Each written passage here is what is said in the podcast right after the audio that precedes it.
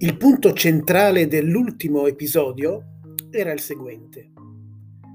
Data la crisi generalizzata della forza lavoro mondiale, dai molteplici punti di vista dell'engagement, del benessere, dello stress, del burnout, dell'evasione in massa dalle aziende o del capovolgimento dei modelli comportamentali che passano dalla dedizione alla riduzione del coinvolgimento, cioè il quiet quitting, Ecco, dato tutto questo, viene suggerito tra i rimedi. E tra i rimedi prioritari e da tutte le fonti più accreditate, nonché dal management stesso, l'aumento della quantità e della qualità delle opportunità di apprendimento più veloci e soprattutto più correlate alla performance e alla crescita professionale, nonché più evolute, più avanzate, meno arcaiche e più flessibili delle attuali, più dentro che fuori il flusso di lavoro. Nel frattempo, l'apprendimento significativo si svolge sempre di più fuori dai circuiti formali dell'azienda. Sappiamo ormai che il tempo che i lavoratori investono per lo sviluppo autonomo delle proprie skill è tre volte maggiore rispetto a quello che dedicano all'apprendimento delle risorse fornite dalla loro azienda circa 42 minuti al giorno di apprendimento autonomo contro i 14 minuti dedicati alla formazione aziendale. Poiché i sistemi di learning and development aziendali si adeguano con una lentezza esasperante, nonostante stiano nervosamente autocelebrandosi nelle loro autoreferenziali associazioni, è comprensibile quindi che ci sia un certo malessere da parte dei modern learner. In realtà la tecnologia è pronta, lo abbiamo detto più volte, non è mai stata così pronta e ricca di soluzioni. E spesso è il modern learner stesso a sperimentare da sé e magari suggerire alla propria azienda tecnologie disponibili in forma gratuita anche al singolo lavoratore modern learner in, il cui livello di maturità nel campo del self-directed learning, nel campo del do it yourself learning, sta aumentando, tant'è che io distingo tre livelli di maturità nell'apprendimento autonomo. Ma ne parleremo. Quello che è certo è che è necessario un atteggiamento nuovo, sia dentro i provider che dentro le organizzazioni cliente, più spericolato, più sbilanciato, più rivoluzionario, più aggressivo.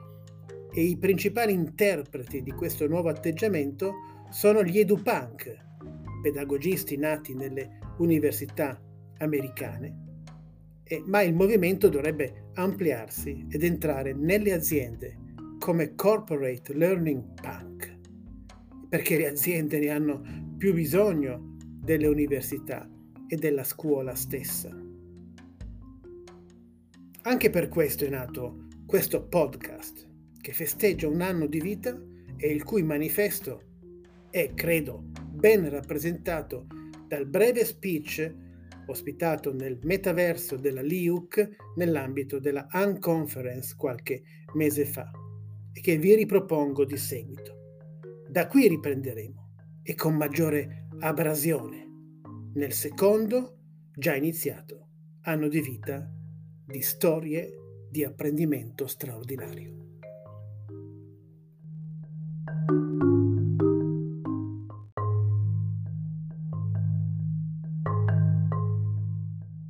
Lavorare nella formazione oggi è straordinario perché siamo tutti immersi fino al collo in una vera e propria rivoluzione dell'apprendimento. Eppure, fino a qualche anno fa, ben prima della pandemia, l'e-learning era dato per morto. Is e-learning dead?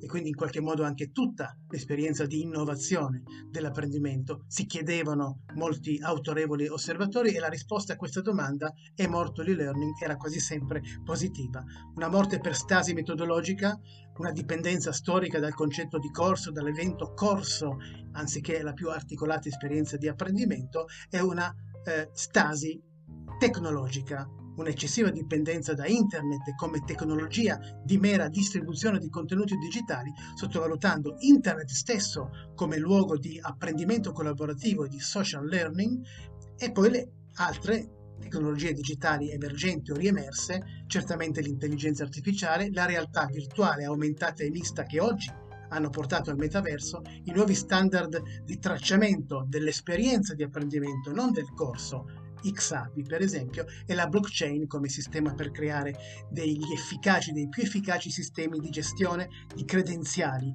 digitali eh, di apprendimento più sicure, distribuite.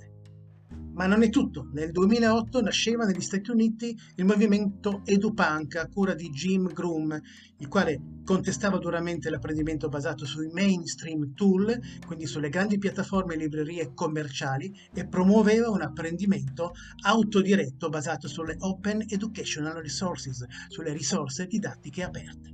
Nel frattempo emerge il modern learner, distratto, impaziente, con un livello di attenzione eh, preoccupantemente basso, ma molto efficiente ed efficace nella auto-organizzazione del proprio apprendimento, quindi autonomo, continuo, istantaneo e soprattutto che avviene nel flusso di lavoro, senza attendere l'azienda.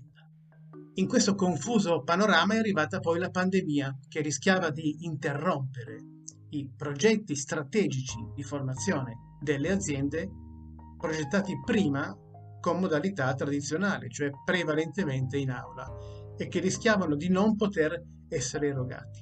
Il digital learning ha consentito di dare continuità a quei progetti.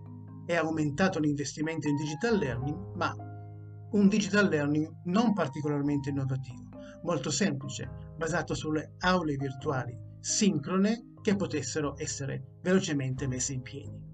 E ora che la pandemia si è attenuata, Beh, non facciamoci ingannare, in realtà c'è una certa area di restaurazione sotto lo slogan da domani si torna in ufficio, o meglio da domani si torna in aula.